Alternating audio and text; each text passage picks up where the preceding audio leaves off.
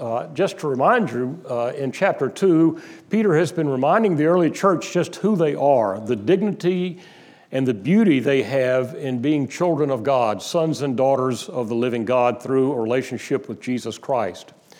It makes us different from the rest of the world, and we shouldn't be surprised if they think us weird at times because of that. And then last week, we looked at what Peter had to say of living that out in submission. And I recognized at the beginning of that message that that's just not a very nice word these days. None of us likes to hear it. We certainly don't want to be commanded to do that. And yet, according to Scripture, not just Peter, but Paul and our Lord Jesus Christ as well, over and over and over in their teachings and their writings would be speaking of submission and humility, of a servant heart, of willing to do what is better for the other person than even what is best for ourselves. It is a theme that runs completely counter to any culture in this world that you can think of that is not Christian. But it is a very firm teaching that's lived out in our daily lives. And we looked at that in some detail uh, last week uh, with employers, employees, with government officials, even within the family, husbands and wives. Today we're coming to a little bit of a different emphasis and shifting to 1 Peter chapter 3 verses 8 through 22. And we'll be talking about how do you draw other people to Jesus Christ. 1 Peter chapter 3 beginning at verse 8. Finally, all of you live in harmony with one another. Be sympathetic. Love as brothers. Be compassionate and humble. Do not repay evil with evil or insult with insult, but with blessing, because to this you were called so that you may inherit a blessing. For whoever would love life and see good days must keep his tongue from evil and his lips from deceitful speech. He must turn from evil and do good. He must seek peace and pursue it. For the eyes of the Lord are on the righteous, and his ears are attentive to their prayer. But the face of the Lord is against those who do evil.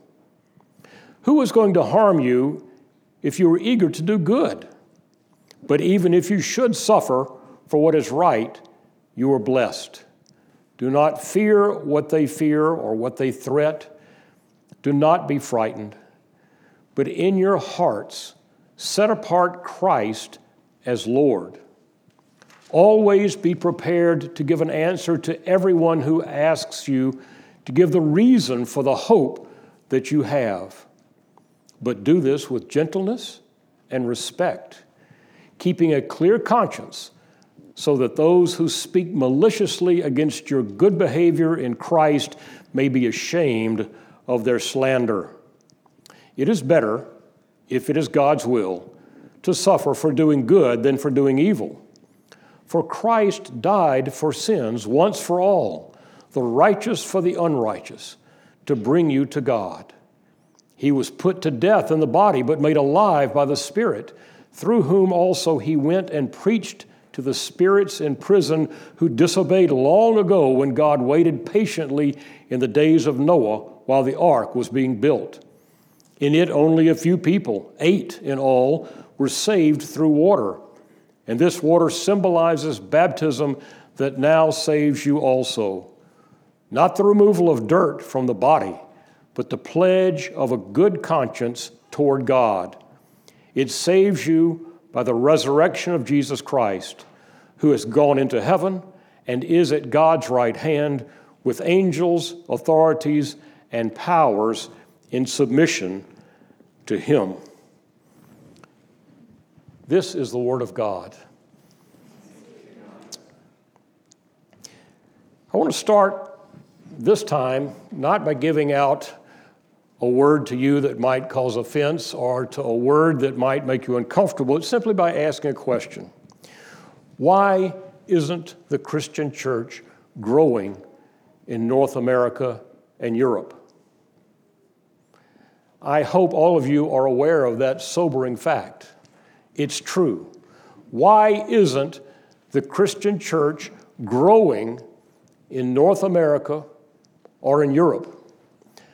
We know through reports that we get from a lot of different sources that the Christian church is exploding in growth in Africa and Asia, in China under persecution, in Southeast Asia with great difficulties, and yet the church is growing. We've even gotten word in Muslim countries, even Iran, that the Christian church is growing exponentially there, where people are embracing Christ who have not even heard the word, but they've had a vision of who he is and they have sought out a gospel. These are amazing things that are happening around the world in the Christian church, but what's happening in Europe? What's happening here in this country? Last summer, my wife and I, with her sister and her husband, were three weeks in Great Britain. And each Sunday we worshiped in a different church. Now, much to my surprise, there's actually a thriving Christian bookstore in downtown Belfast, Ireland. We met some wonderful believers there, men who had been meeting for prayer weekly for 50 years, that the gospel would grow in Northern Ireland. And indeed, that was the most vibrant church we attended. And there was growth, but not that much. The other two churches we worshiped in were in England itself, one in the Cotswolds uh, to the west of London and, and Oxford, and the other was in Cornwall, in that extreme southwestern tip. Both of those churches were obviously struggling.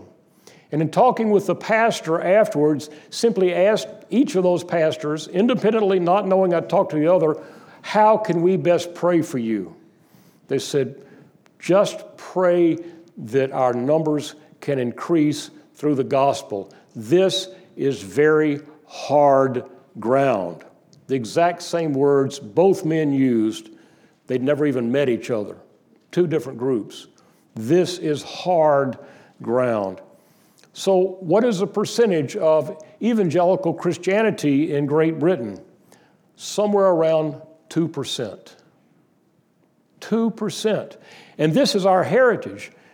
This is the place, this is the area where America received those first immigrants into this land who proclaimed Jesus Christ as Lord, and they were looking for religious freedom to worship Christ as they wanted to. And now it's like a desert spiritually.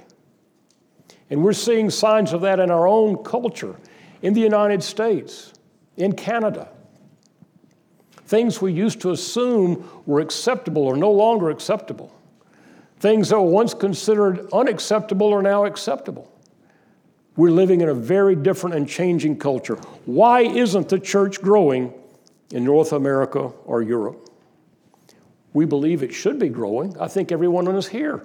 That's one of the reasons we come. We, are excited about our faith. We want to worship together with others. We want others to know Christ and to grow, but it's not happening like we thought it might. And there are a lot of different answers that can be given to a question like that. The first one that comes to my mind is simply our prosperity, and that's as old as ancient Israel. We have become a very prosperous nation. Europe has become a very prosperous area. We don't need God in the sense that others might have just as a source of strength in hard and difficult physical times. In ancient Israel, over and over and over, you read the book of Judges and you see how the Lord saved his people from their oppressors. He blessed them. There was plenty of food. Their flocks increased. Life was good. There was an abundance. And then what happened? They stopped worshiping the true God and started worshiping the gods of those around them. And once again, they were brought under oppression because they had deserted the God who loved them and had brought them there to begin with. I think that's part of what we're seeing happening in very prosperous countries around the world. It's all right, the government will take care of us. We don't need God, we're fine. Another possible answer may just be the heightened level of education, where we live in very literate countries compared to areas like Asia and Africa. Where a high school degree, a college degree, a graduate degree is pretty much a common sort of a thing, not with everybody, but it's still generally accepted that these are things to be achieved and accomplished. But unfortunately, in our areas of higher education, we have instructors that don't believe in God. We have those who influence very moldable minds and hearts to say, oh, that's just a silly superstition. That's just a crutch that you use. Education and learning, that will give you an understanding of the world and the life. That's what you need to do. And I'm afraid a lot of us have bought into that. And the church is not growing. We think we are smart enough that we don't need him. But the third thing that occurred to me as to reason why the church has not grown is not because of our prosperity necessarily, nor because of our education.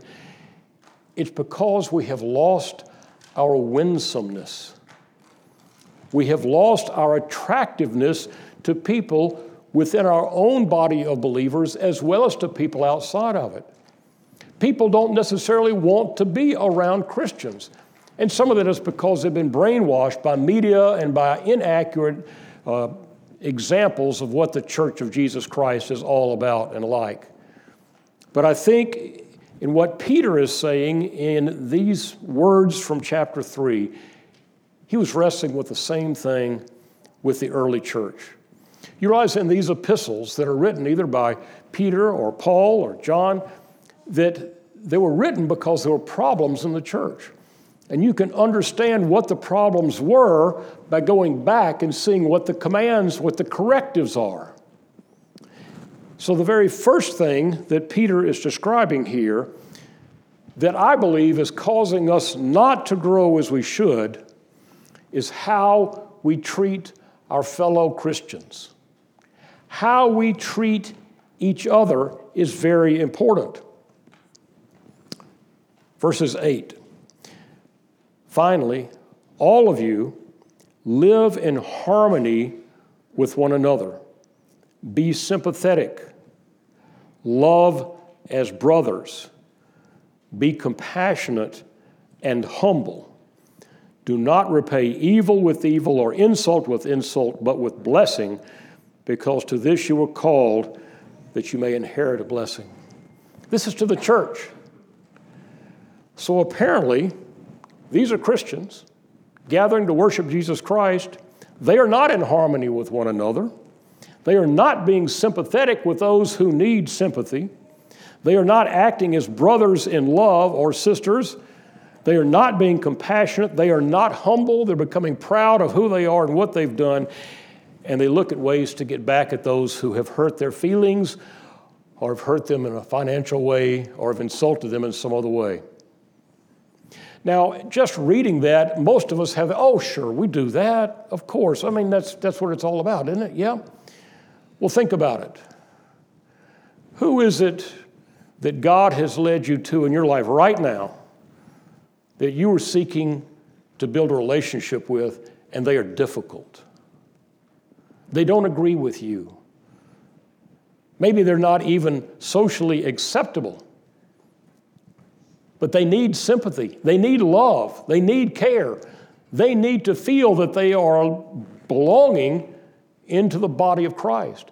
Now, we assume all are doing that, but I'm convinced when you and I take time to say, Lord, show me one person, just one person, He will. And you know what's so hard about that? It's just inconvenient. It's really inconvenient. We want to get on with our lives. We want to be with the fun people. We want to do the things that we've got lined up to do. And it's just really inconvenient to deal with somebody who is down, who is angry, who is upset, who does return an insult for a compliment, and they still need our love. And we need to keep our schedules flexible enough so that we can make time for them. To sit down and say, Tell me your story.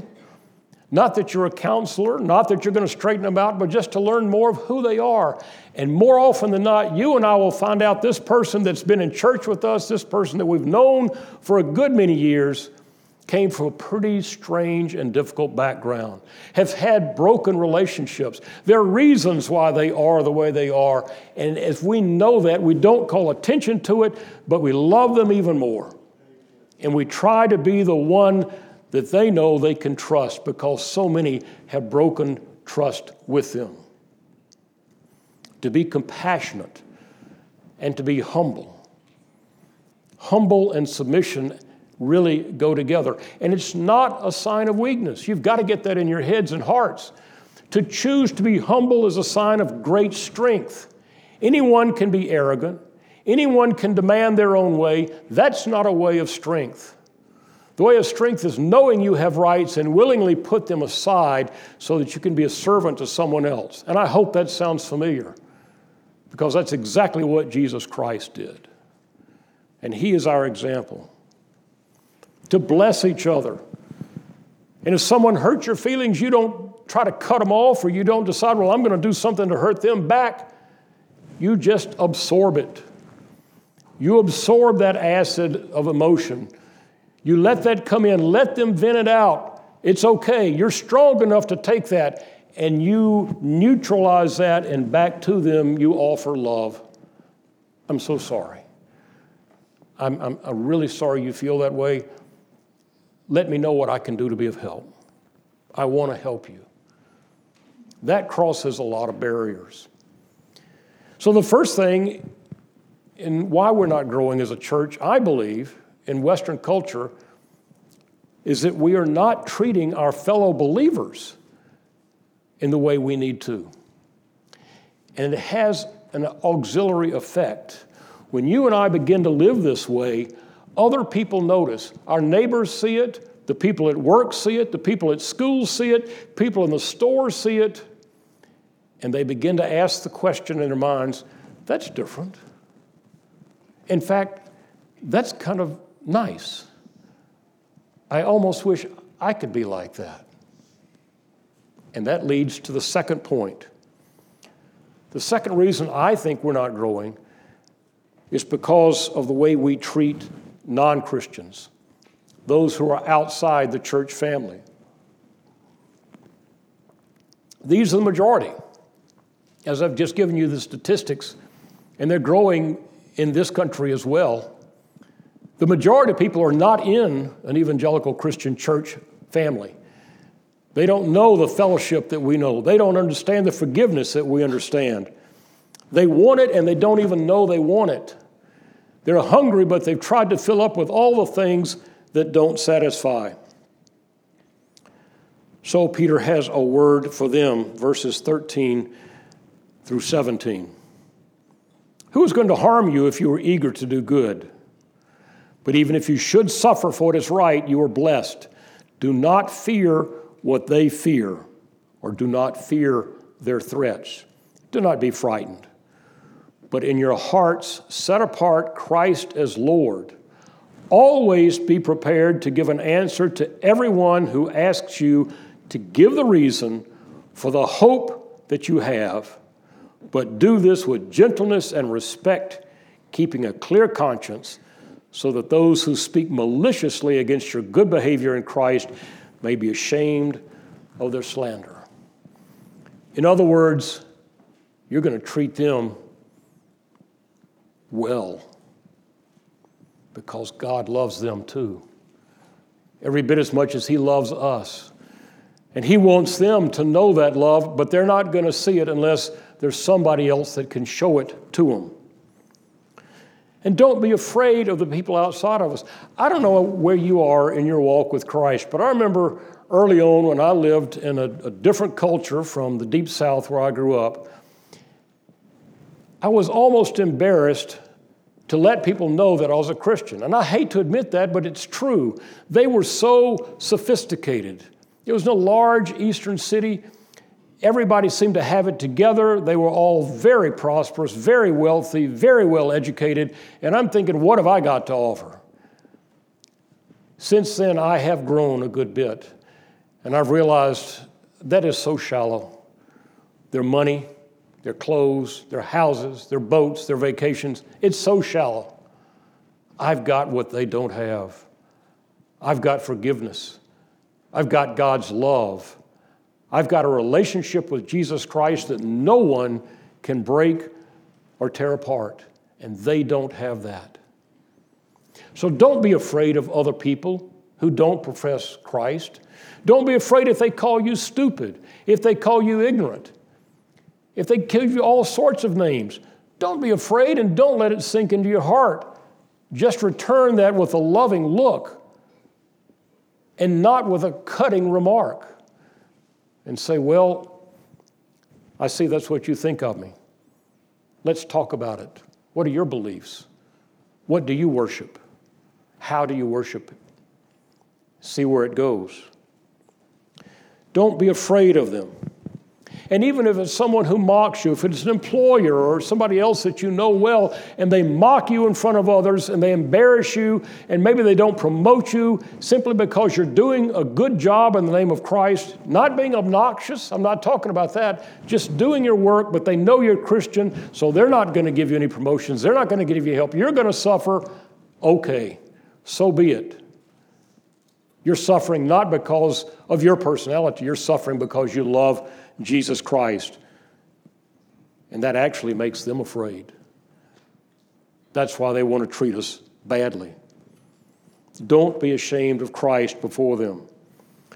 And then there's that verse that I think all of you are familiar with, at least I hope you are, is to always be ready to give an answer to those who ask you about your Christian faith. Say, I see you going to church every Sunday and it's a different kind of day for you. Why is that? Or, well, you had a chance to make a lot of money on that deal, but you didn't. Why? The questions could go on and on. But we are not, get this, we are not commanded to go out with a club and start knocking people on the head saying, believe in Jesus. We are commanded the exact opposite. We are commanded to live a quiet and gentle life to honor Christ in everything we do, from the menial, most menial task to the most grand decision, and wait until people come to us, are drawn to us because we are weird, we are different, and they like what they see, and they want to know more. Be ready to answer them, yes, I know I'm different. It's because I'm a Christian. And we have to define what that is today. The word is turned around so much, nobody knows what it means. I am a person who believes that Jesus Christ actually came to this earth as a Son of God, and He died for my sins, and I'm forgiven. And you have to be ready for them to say, well, that is the most superstitious, ridiculous bunch of baloney I've ever heard, and walk off. They might. But if God is working in their heart, if the Holy Spirit is beginning to move in their lives, they're going to say, well, that really sounds strange. Can you tell me more about that? Yes. Are you free for some coffee this afternoon or maybe breakfast tomorrow? Let's get together and I'd like to talk more about it and I'll answer any question you've got as best I can. You don't have to be defensive, you don't have to be aggressive. You just simply have to answer their question and tell them what you know is true in your life as a Christian and we answer their questions wisely, gently, respectfully, clearly. We don't put them down. Oh, come on, you don't know that? I thought everybody knew that. what a stupid answer that would be. No. Gently and lovingly, with their best interest at heart, we tell them what we believe and how that affects the way we live, our priorities in life. And it's not to become wealthy, it's not to become powerful, it's to know Christ and to make Him known. And if He provides those other things along the way, we have the greater responsibility to use those responsibly, to be a good steward of what He's given us. But our goal in life, these few years He's given us on this earth, is to honor Jesus Christ and to bear truthful witness to who He is and what He's done for us. So, first, how we treat each other makes a huge difference in whether the church is going to grow or not. Secondly, how we treat those outside the church makes a huge difference. And thirdly, how we preserve the truth about Christ.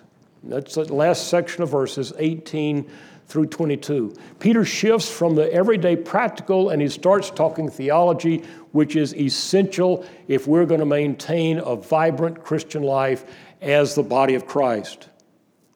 We have to be very clear that Jesus Christ is the Son of God, that He came to this earth for express purpose of saving sinners, people who had broken God's law, who had offended God, that He willingly gave His life as a perfect sacrifice, and that through His shed blood, we are forgiven of our sins, no matter how awful they were, no matter how unspeakable it might be, we are forgiven. And he proved through his resurrection that he has the power to do that. He is God. These are essentials of being an evangelical Christian, believing what Scripture says about Jesus Christ, and we cannot allow that to be diluted. We cannot change words or phrases as much as we want to.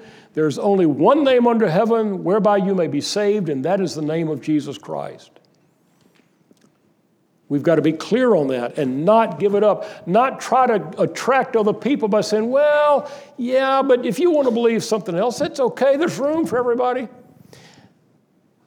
I probably already said this at some point and forgot it, but let me just remind you Christianity is the most exclusive and the most inclusive religion in the world.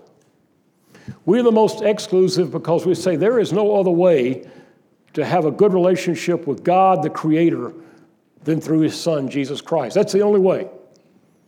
There are not many ways to know who God is, there is only one. And at the same time, we say everybody is welcome.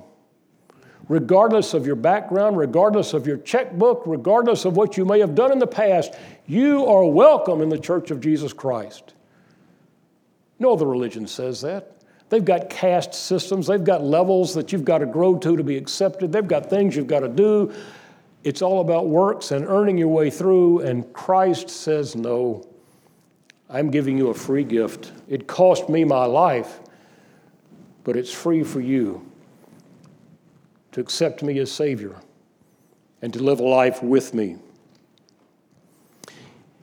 And He provided salvation for all generations. This passage contains a very strange sentence that I'm not going to go into in any depth today about Jesus in the Spirit going to preach to the spirits in prison. Don't let that trip you up. I think all Peter is trying to say is when Jesus died on the cross, it was efficacious, it was effective for every generation before, back to Adam, and for every generation after until Christ returns. He is a center point. And at his death and resurrection, salvation was accomplished for all of those who had gone before, and it is accomplished for all of those who will come to him in the future. That's all he's saying. But it's important to know it's the same gospel, it's the same God, it's the same love in Jesus Christ. And also, the truth about Jesus Christ is embodied. Now, you might have missed it because it's just almost a tack on at the very end. Jesus Christ, who has gone into heaven and is at God's right hand, yes, yes, we know he's an authority, with angels, authorities, and powers in submission to him. Nobody is greater than our Lord Jesus Christ. They may think they are, but they're not. Satan is not greater than Christ. There is no spirit that is greater than Christ. There is no king that is greater than Christ. All are in submission to him. And when he returns, every knee will bow and every tongue will confess that Jesus Christ is Lord. He has earned it through his sacrificial death for all of us. This is how the church is going to grow. This is how we're going to draw people to Christ with good theology, biblical understanding, by the way we treat people who don't know Christ, by the way we treat people who do know Christ. It is a way of life that is purchased by Christ, not by money, but by his blood.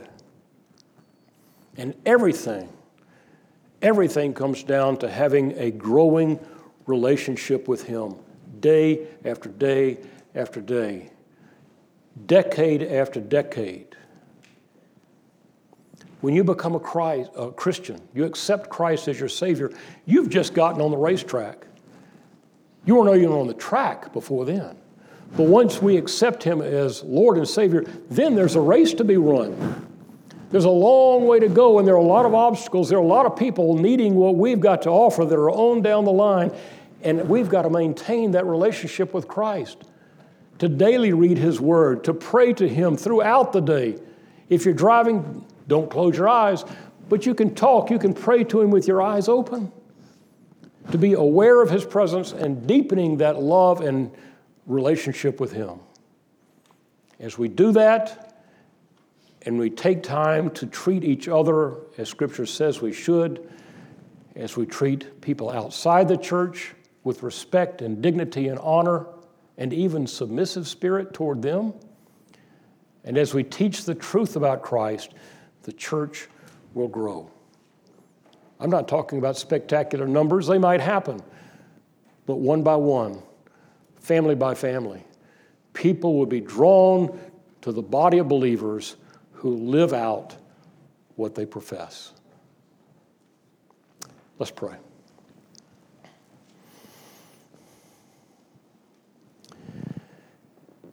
Thank you, Father, for your truth.